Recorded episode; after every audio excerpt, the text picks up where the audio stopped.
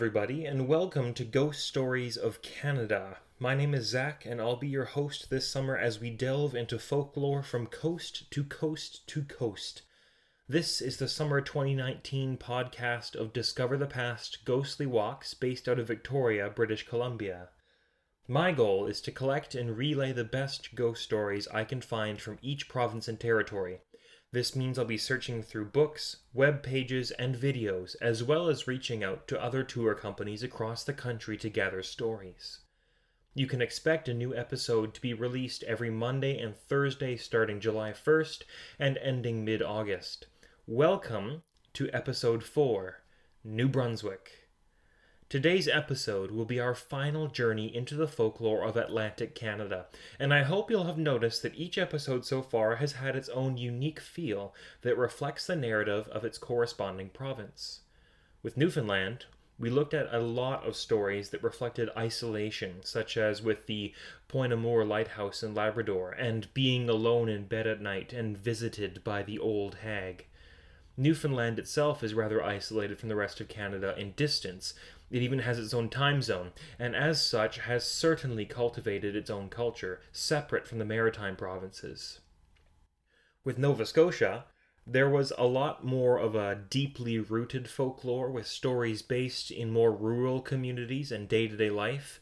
Uh, what could be more ordinary, for example, than asking your kids to look after your house while you're out for the night?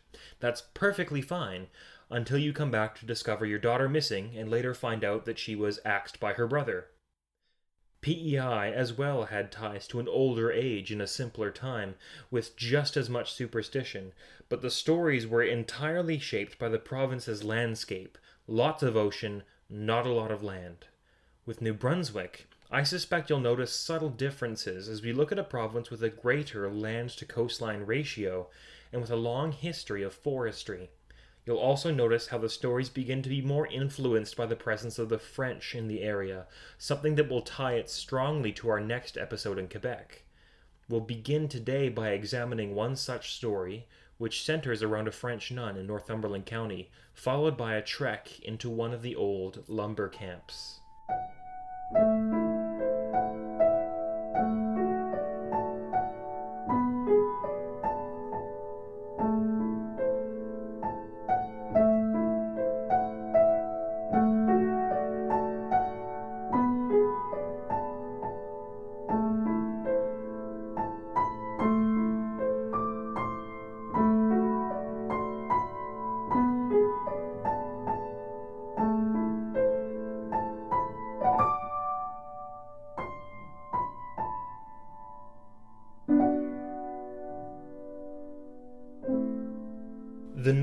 Northeastern quarter of New Brunswick in 1995 would have you find several communities close together along a river valley. The communities were Newcastle and Chatham, the two largest ones, and also Douglastown, Loggieville, Nelson, Nordin, Bushville, Ferry Road, Moorefield, Chatham Head, Douglasfield, Chatham Parish, Glenelg Parish, and Nelson Parish, this was rather complicated, and you are probably not familiar with any of these places except for maybe Chatham. Instead, you'll recognize them by their name upon amalgamation Miramichi. It's in fact now the fifth largest city in the province. Back in the 1750s, a French nun named Sister Marie was returning to the settlement of French Fort Cove, which is just west of the modern day northern area of Miramichi. She had been helping a Mi'kmaq woman through a rather difficult childbirth, and was absolutely exhausted. Her return home saw her approach a bridge, and as she arrived at it, two men leapt from the bushes and attacked her. They had escaped from a nearby leprosy colony and were almost delirious. There was treasure buried in the area, and they had heard that Sister Marie was the only one who knew its location. Sister Marie refused to divulge any information and pleaded for them to let her continue on her way unharmed. The plea was rejected, and seeing that she was not going to help them, one of the men drew a sword and severed her head from her body. The head was lobbed into the river, while the body was left to bleed out on the wooden planks. The corpse, well, most of the corpse, was discovered the next day by some French troops, who sent her body back to France to be buried. The head was never located. This was problematic.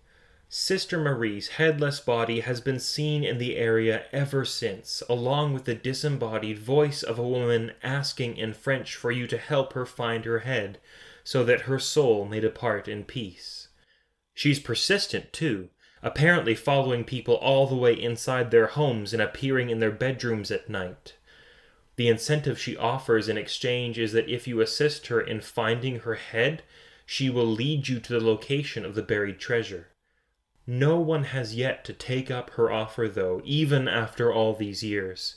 For some reason, I suppose people just don't think that this is a fair deal. Perhaps they just don't see eye to eye with Sister Marie's headless ghost.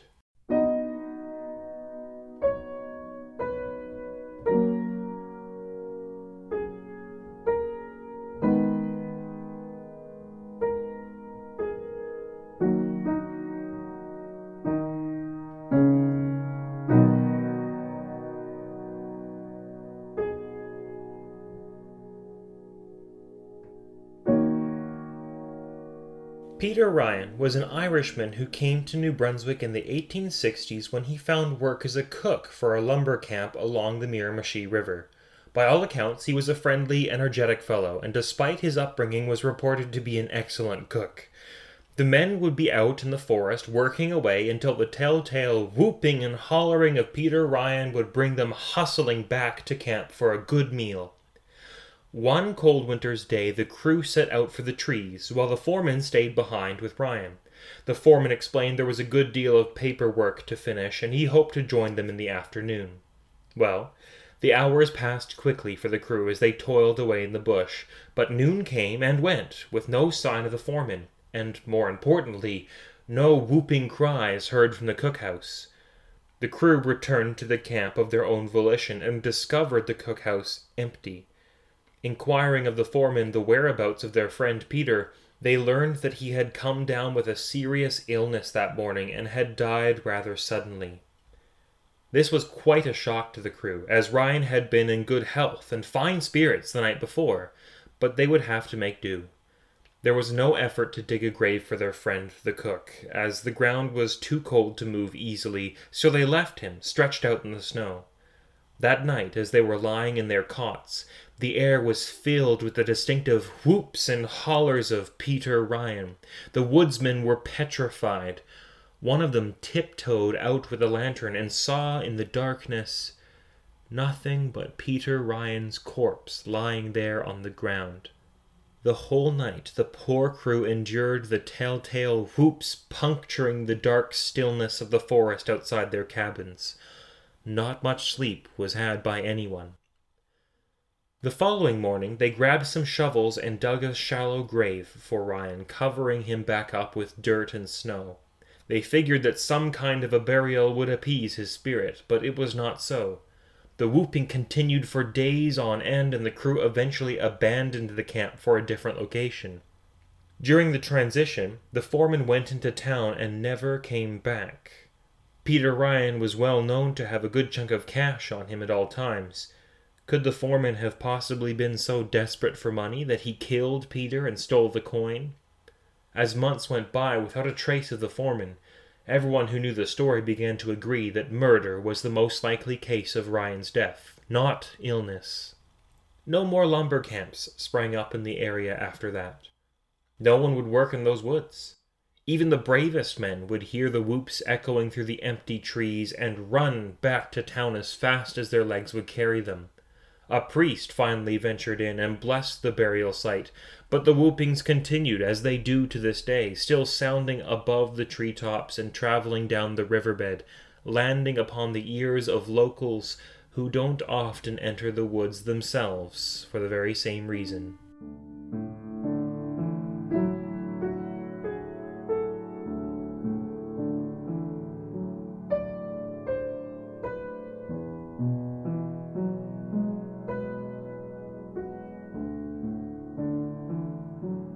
Two stories are a little bit more lighthearted, although for the people at the time they were a very serious matter. They also reinforce the style of folklore and beliefs that were and still are present in the Maritimes, and they serve as an intriguing glimpse into the lives of the people that lived there in the past.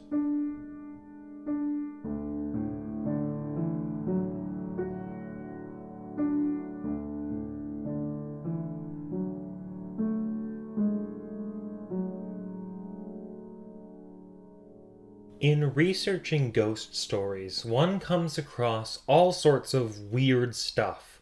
I personally love reading text from the 1800s due to the old timey language used all throughout. In particular, I loved the term used in the St. John Daily Sun in 1888, which was brought to my attention through John Robert Colombo's book True Canadian Ghost Stories. It starts off with a bang, and I quote the fire spook is again at large. Now, you're probably familiar with the term ghosts, as well as demons, poltergeists, spirits, wraiths, and all sorts of rather frightening words. Fire spook, though? Really? Of everything they could have called it, they chose to name it the fire spook?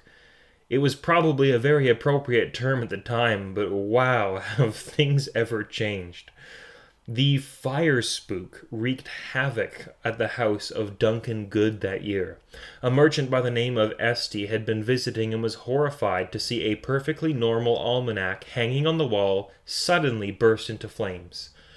Duncan Good quickly rushed to put it out and explained to Mr. Esty that the almanac was the 47th item to mysteriously catch fire within the past 48 hours.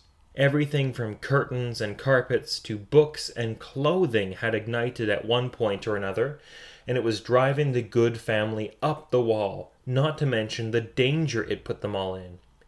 Even Duncan's barns had caught fire, one of which was completely destroyed in a matter of minutes. It was all too much. After another few days of this, Duncan and his family packed up what they could and departed. Their house burned down shortly after.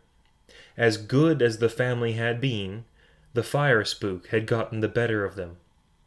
Hmm, that's no good. Um, when it came to scaring families out of their homes, the fire spook certainly had the goods to do it. There's a good pun in here somewhere. I'll let you try and do better. Comment on the episode if you think you've got one.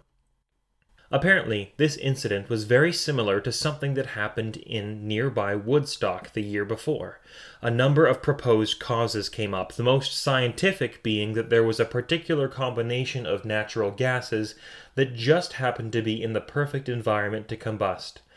This was never tested in any way, though, and that left the door open for suggestions like spirits, the judgments of sins, and good old fashioned witchcraft. Hundreds of people flocked to the old property to see the carnage for themselves. No one could decide on the exact cause of the flames, but there was one thing all the onlookers could agree about. The fire spook had gotten that family good.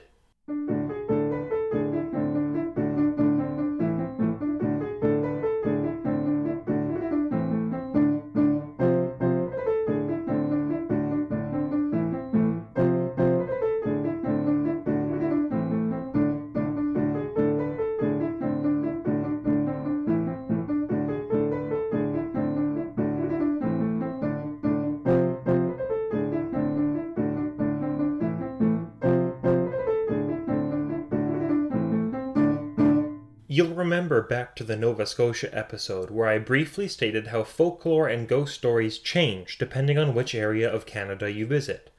Again, out east you'll find a lot more stories about forerunners, for example. I'll often pick up a book about ghost stories from Atlantic Canada, and there will be an entire chapter devoted to forerunners. I haven't included a ton about them in this podcast, though, because quite honestly, I find the stories a bit predictable and very similar to one another. That doesn't mean good stories don't exist. The story of the thing in the night that led off the Nova Scotia episode is one of my favorite stories of the series so far.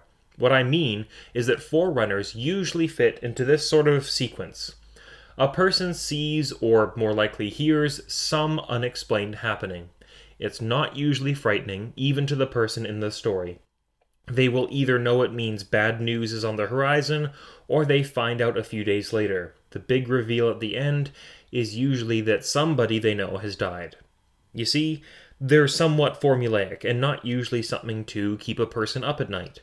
There is no continued haunting, there is no history to give the story any context, and there are not usually any kind of surprising twists. Don't get me wrong, I don't mean to discredit those experiences, and I surely see them as unique parts of Canadian folklore, but they're snippets of isolated events, and they're hard to weave into the narrative of a province in the way that I hope to structure these episodes.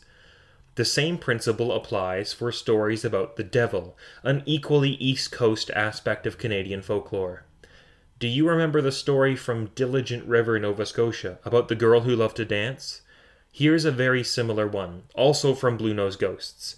I will leave it to you to see if you can come up with the sequence that most devil stories are structured around. Despite her mother's wishes, a young New Brunswick lady snuck out of her house one evening and trotted off to the local dance. She had become absolutely obsessed with dancing, to the point where she hardly gave thought to anything else. Her mother had hoped to break her out of it, but clearly to no avail.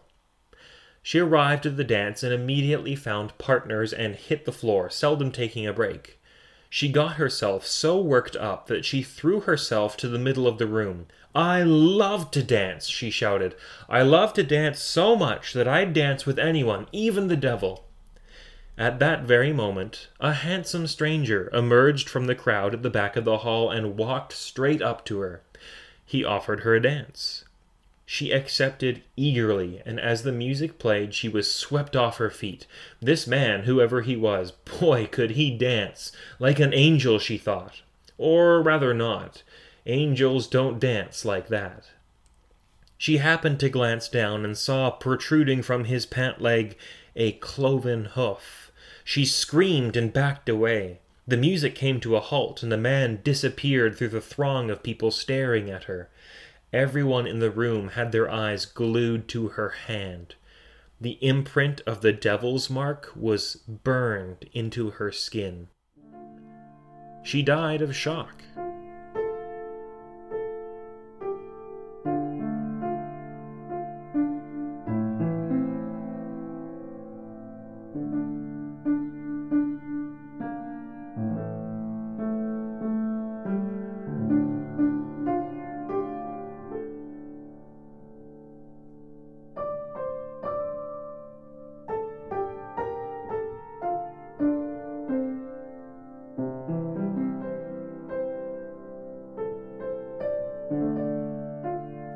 Are four stories in this next set, all of which tie back to specific events and places associated with death. It's no coincidence that all four involve execution by hanging. Hangings were very quick, clean, and easy ways to dispose of criminals back in the day, and it was even seen as a rather humane way to take somebody's life. In these stories, however, the procedure plays a very unique role for each tale and illustrates how it's never something to be taken lightly.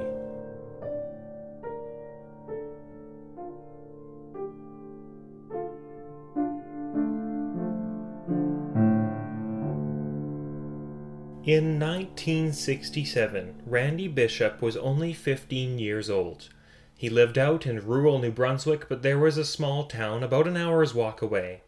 The town had a movie theater, and Randy would meet up with some friends there every weekend to catch a show, or would even sometimes hang out there by himself and watch a few films. There wasn't much else to do around those parts, but Randy didn't mind. He loved the movies. His walk home took him along a lonely road through the nighttime air and right past Gallows Hill, where stood the old hanging tree. Upwards of fifty men were apparently hanged there some two hundred years ago, and the ground around it was supposed to be quite haunted. Randy never felt uncomfortable or frightened there.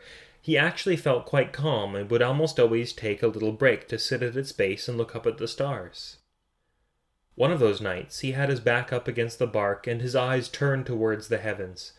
It was about a quarter to eleven, but he was in no rush to get home. As he sat there, he heard a noise, which at first he took to be the wind in the branches. But it grew louder and louder.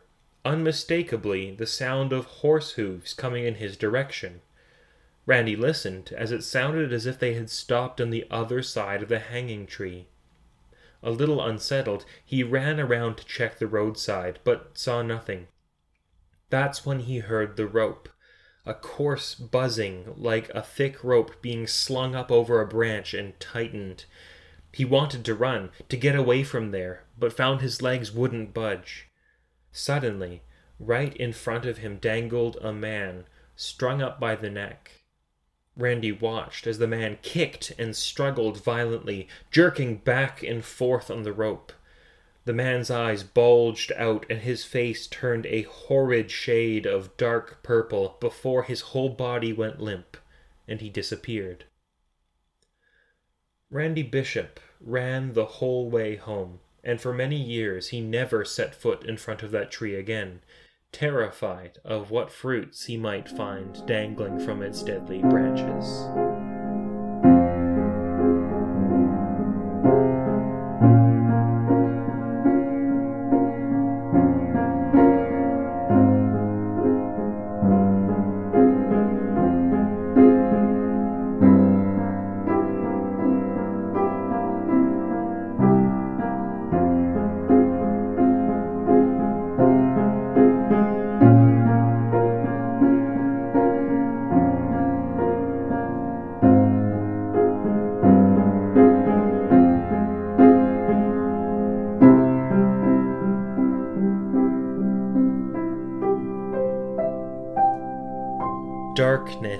Has fallen. The mist has rolled in, sliding back your window pane. You sneak out of your bedroom window and out into the backyard. There, the rest of your friends from school are waiting. Together, you head down the street to Gorge Road, where the streetlights are few and far between. You all arrive at a nondescript slab of concrete on the side of the road where you wait. Just wait there in the darkness. No one speaks. The sound of a branch snapping in the bushes sends you all scurrying back to your homes, satisfied that you have now braved the gravesite of Rebecca Lutz and lived to tell the tale. Rebecca Lutz was born in 1860 and lived in Moncton on a farm with her family. By the time she was 16, the farmers nearby had had enough with her. Recent years had seen terrible times fall upon the farming communities in Moncton. There were long droughts which had made the earth around very dry and very flammable. Bushfires swept through the lands, burning what little crops there were. Adding on to that were the very mysterious circumstances under which local livestock had been disappearing. All of this added up to a very tense community with nowhere to turn for help. When there's nothing a group of people can do, they often need to find someone to point their fingers at, some cause for all their misfortunes. They couldn't explain it logically, so the very real world of the occult became the foundations of their accusations. Eerie lights had been seen along the footpaths near the Lutz farm, and there were rumors of Rebecca practicing witchcraft in the forest. Of course, she denied all of this, but the town so desperately needed someone to blame, and Rebecca was the perfect fit. In 1876, the 16 year old Rebecca Lutz was accused of being a witch. There was no exciting process of burning her at the stake. The punishment in English law was a good old fashioned hanging. They strung up a rope and suspended her from a tall poplar tree, and there is where Rebecca died. That wasn't enough for the townsfolk, though, as they certainly had endured hard times, which they wished so desperately to come to an end. To ensure Rebecca would cause them no more grief, they buried her face down. That way, if she was still alive and tried to claw her way out of the coffin, she would be clawing toward hell. For good measure, they also encased her coffin in cement. These people clearly meant business. After the hanging, people would see Rebecca's face staring back at them through the church windows as they attended Mass. She would be accusing them of turning so harshly on her. Always accompanying her was a black cat, the sure sign of her familiar, because, of course, she had to be seen with a black cat. I suppose in the days following the murder, for that's what we can safely call it, some of the townspeople began to feel a little remorse. They needed to reassure themselves that they had done the right thing, and so, yes, Rebecca's ghost was always seen with the black cat. Sometimes the cat was seen by itself, sitting over top of the grave, and would vanish without a trace. The sightings have quite died down ever since, you know, all the townsfolk of the time died, but the location of her grave, now marked by a concrete slab, is a sort of rite of passage for young people in the area. Even now, there are still reports of eerie lights in the forest nearby, but whether that's Rebecca or something else entirely is still unknown.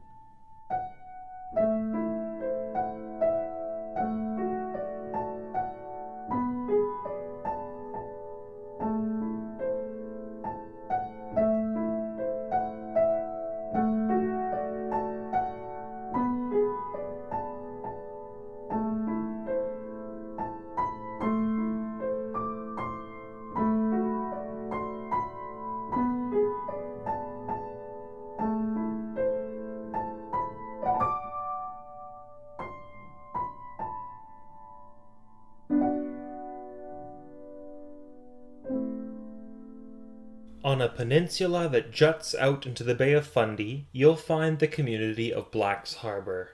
A large sardine factory stood in Black's Harbor until 1997, and right up until it closed, it was known for a particular oddity. Every February, the night shift workers would hear a thump, thump noise coming from the boiler room. No source for the noise was ever detected, although that didn't make hearing it any easier. The explanation for the sounds likely stems from the 1930s, where a German fellow showed up in Black's Harbor. He was in his 40s and had lost both his legs in the Great War, but he managed to find a job in the sardine factory running the boilers at night. During his first year in New Brunswick, he fell in love with and married a very pretty young woman from the area. Soon after, however, a cloud covered the horizon of their previously happy existence he discovered his wife was cheating on him, having an affair with a much younger and handsomer man than he, who also worked at the sardine factory, but during the daytime, therefore, of course, having evenings off when the German man was out at work. The husband was understandably devastated, but promised to forgive his wife if she would give up the affair and leave the whole mess behind. Of course, she said she would do exactly that, and for a few more months things returned to normal. That February, the husband learned that she had lied to him about closing off the relationship with her lover. She hadn't skipped a beat. This whole time, she had been continuing on with her affair. He was at work one night, mulling his poor situation over in his mind, when he and the other man on duty heard one of the boilers give out. The other man made to get up and go have a look, but before he could stand, the German fellow said he didn't mind going to check it out. Content with remaining seated, the other worker allowed the German to walk over to the boiler room. After about five minutes, the worker heard a thump thump noise coming from the boilers. Confused, he ran to the room to check on what the noise was. When he arrived, he found the German dangling from a rope, dead. He had taken his own life, likely too distraught by his wife's affair. The two thumps were very easily explained. Having wooden legs, the German had simply looped the rope around his neck, sat back, and kicked off his legs one by one, allowing himself to die there, suspended in the boiler room.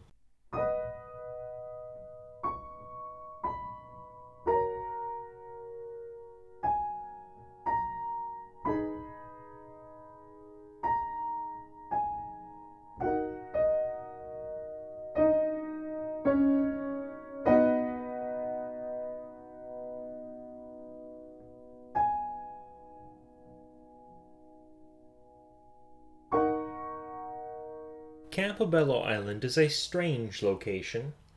It's southeast of St. Andrews, right by the American border, and is accessible via two ferries and an intermediary island, although it has a direct bridge over to Maine. While it's a pretty place, at night it takes on a darker tone. A woman is seen wandering through the trees with a lantern and a shovel. She ignores anyone who addresses her. In fact, she seems rather frightened by the presence of anyone nearby. Her name is, or rather was, Mrs. Dunbar. Back in the early days of settlers, St. Andrews, like all good towns, needed some gallows. Mrs. Dunbar's husband was an excellent builder, and although they lived on Campobello Island, his reputation was such that they called him out for the job instead of hiring a local worker. When the gallows were finished, the people of St. Andrews were very impressed with the handiwork and paid Mr. Dunbar with a sack of gold. He took his payment and brought it home, but hid it from his wife. Mr. Dunbar was a gambler and a drinker, and often squandered the family earnings on his vices. He knew that by hiding the sack he would have easy access to the money at all times, while his wife would have no control over its usage. Mrs. Dunbar knew that he had hidden it from her, and she knew exactly why, too. One night, while Mr. Dunbar was out drinking, his wife began to search the house for the sack of gold. She checked all her husband's usual hiding spots and came up empty handed. She pressed on, knowing that he would be gone for some time, and left no stone unturned. Finally, she found it, and quickly grabbed a shovel and a lantern and ventured out into the trees to bury it, stopping him from wasting it on alcohol. Upon Mr. Dunbar's return, he discovered that his sack of gold was missing, he immediately suspected his wife and demanded that she tell him where it was. She feigned ignorance, though, which only served to enrage Mr. Dunbar. Where was the gold? The angrier he became, the more she protested her innocence. He was a large and violent man, but she believed that if she could win out the argument this one time, it would make for a great improvement on both their lives. She continued, therefore, to deny him the information he sought. Mr. Dunbar was at his wits' end. I'll give you one more chance, he growled, to tell me where the gold is. Mrs. Dunbar steadfastly refused. Her husband gave a snarl and leapt on her, strangling her to death. Still worked up in a frenzy, he was not satisfied. He grabbed an axe and began cutting his wife up into pieces, stuffing them inside a pickle barrel. Once he had calmed down, he methodically washed the axe and wiped up the blood that covered the floor. He needed a drink. He wandered over to the nearest pub, where, after a few drinks, he began to brag about what he had just done. The alcohol had loosened his tongue on a secret which should never have passed his lips. His audience was horrified and lost no time in turning him into the authorities. It was not hard to prove what he had done. He even tried to defend his actions by lamenting how his wife would not tell him where his hard earned money had been hidden. He was convicted of murdering her and was sentenced to hang. The nearest gallows was, of course, in St. Andrews. Mr. Dunbar's neck was snapped, and he dangled freely on the very structure he himself had built, the payment for which became the source of the quarrel which landed him there. He had taken such great care to ensure that all hangings performed on that gallows were to be quick and easy, never once imagining that it would be to his own benefit on a day not long after. There's nothing I love more than a good story, except perhaps a story from someone that I know personally.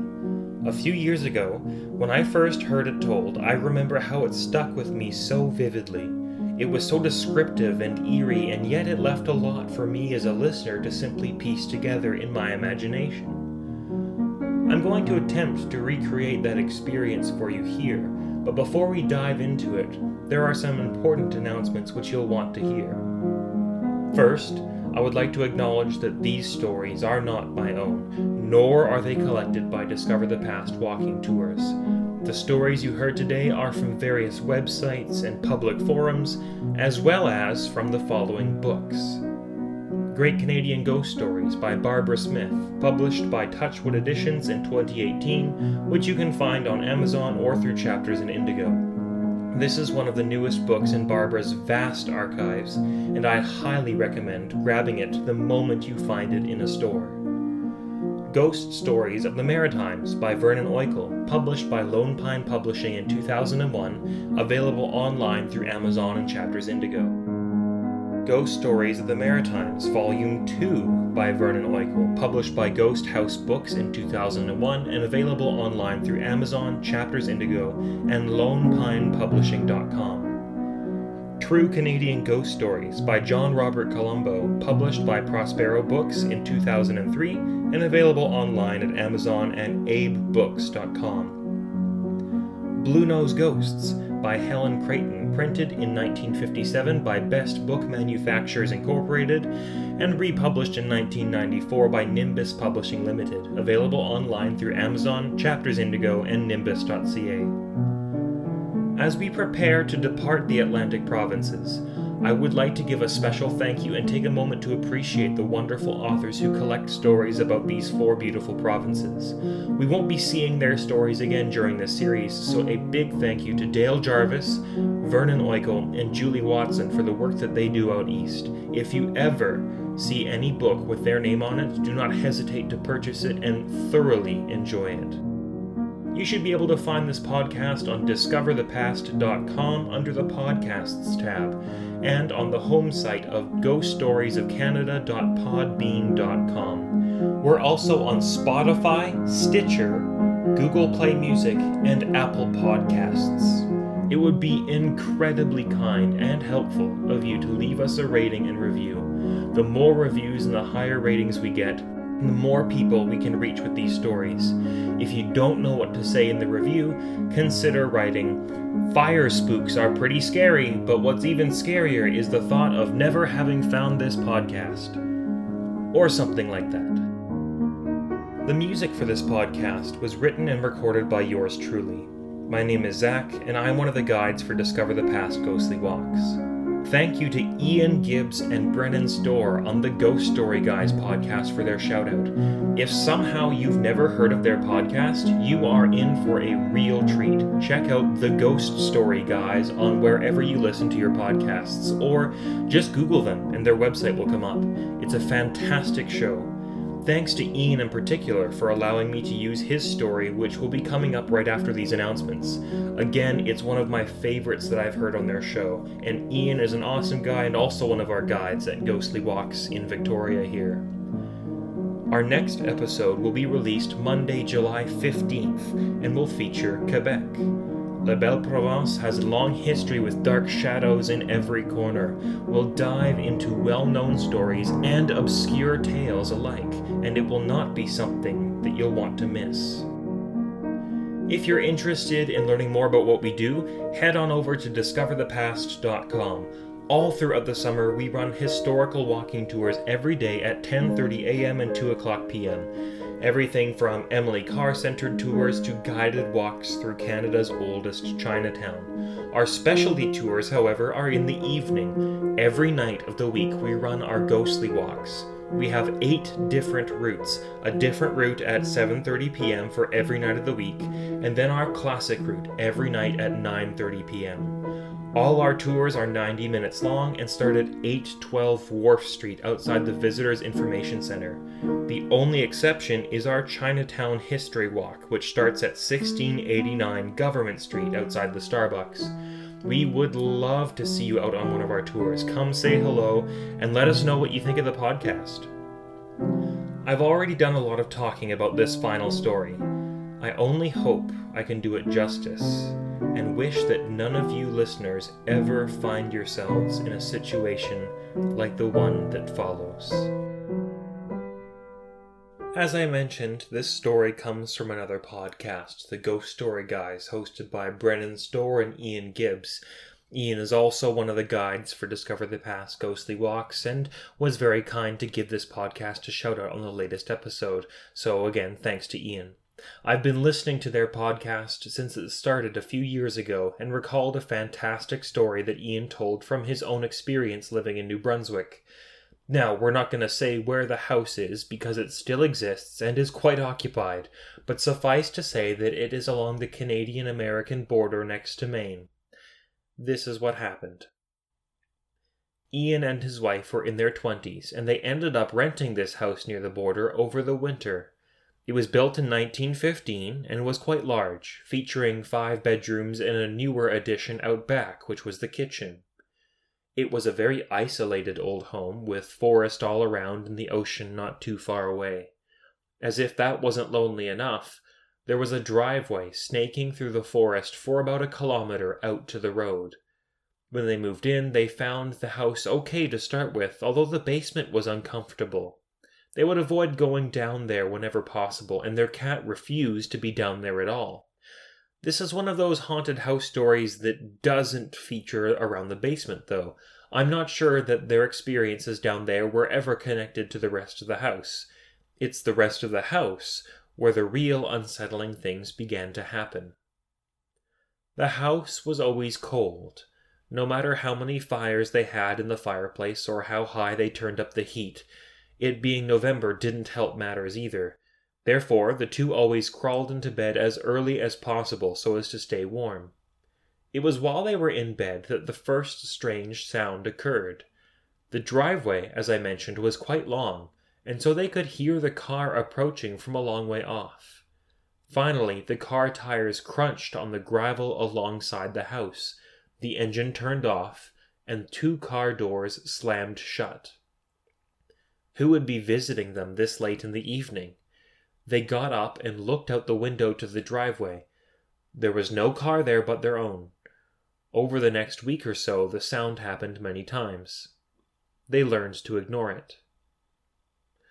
While they were getting used to the repeated visits from the invisible car, Ian discovered something else strange inside the house. The new addition, which held the kitchen, wasn't as well insulated as the rest of the house, and he would come downstairs in the morning to discover the door to the kitchen, which used to be the old back door to the property, was wide open and letting in cold air. He would close it. Every night before he went up to the bedroom, Ian would make sure that the kitchen door was closed. Every morning he would find it open. He tried blocking it with a chair. The next morning it was open again, and the chair off to the side. A few times while up in bed, he would even hear the door unlock and squeak open. He just learned to ignore this as well. The house began to feel very uncomfortable for the young married couple. It was as if something was very wrong, and they both began to pick up on it. The sounds were one thing, but the feeling was even stronger. Do you want to go into town? Ian blurted out. Yes, yes, I do, responded his wife very quickly. Once in town and far away from the halls of the old house, they agreed that there was something very wrong with the place where they lived, but as temporary renters, they couldn't do much about it. They returned home. That night, something new happened. While they were in bed, they heard footsteps slowly walking up the main staircase. The footsteps stopped halfway up. Did you hear that? Ian asked. Yes, replied his wife. What else was there to do but to employ the same tactic as they always had? They ignored it. One night, a few days later, the house became very tense. Now, they weren't tense. Ian and his wife were as fine as they had always been. The house, though, seemed filled with some kind of nervous energy, and not in a good way. That evening they were once again in bed, reading with the bedside lamps both bright. The noises began, and Ian listened carefully. The car scratched along the gravel driveway. The two car doors slammed shut. Then the kitchen door, the old back door to the house, clicked and squeaked wide open. The footsteps began to climb the stairs, again stopping halfway. Oh my god, thought Ian.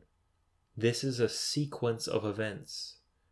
A brand new sound now accompanied the others. A huge bang right outside their bedroom door, as if someone had taken about eight phone books and thrown them onto the floor. It shook the old house so much that Ian's water glass fell off the bedside table.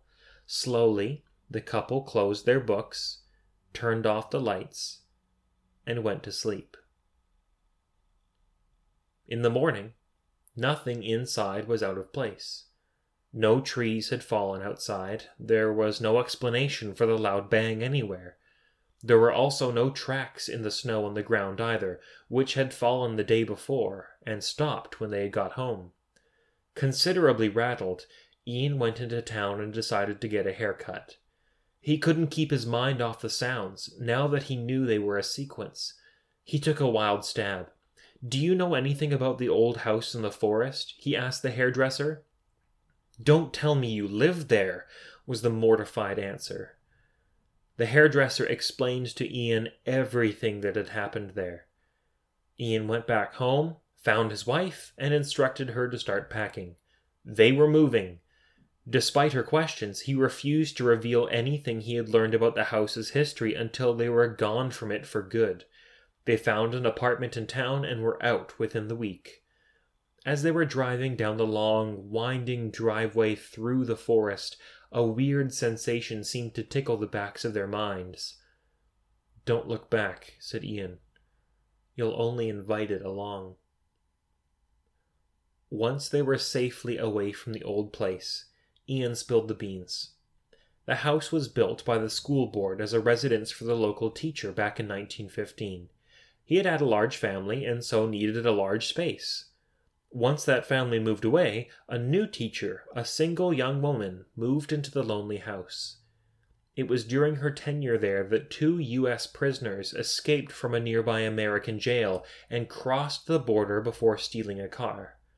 They found the driveway in the woods one evening and drove along it until they discovered the very isolated house with one light on in the window. They stopped the car in the driveway and both got out. The prisoners went to the back door, opened it, and made for the staircase. Halfway up, they were confronted by the woman. Well, they ran at her, grabbed her, and threw her down the hallway at the base of the bedroom door. It's not for me to say what happened that night, but the woman was murdered in her house by the two men. That much we know. It's clear that the traumatic event was one that the house could never move on from. Did the woman or the house have a problem with a happy young couple living there when the young teacher had seen such a violent end within its walls? Perhaps. It just goes to show you that you've got to be careful when moving into a new place, for as much as you may like the house, the house very well may not like you.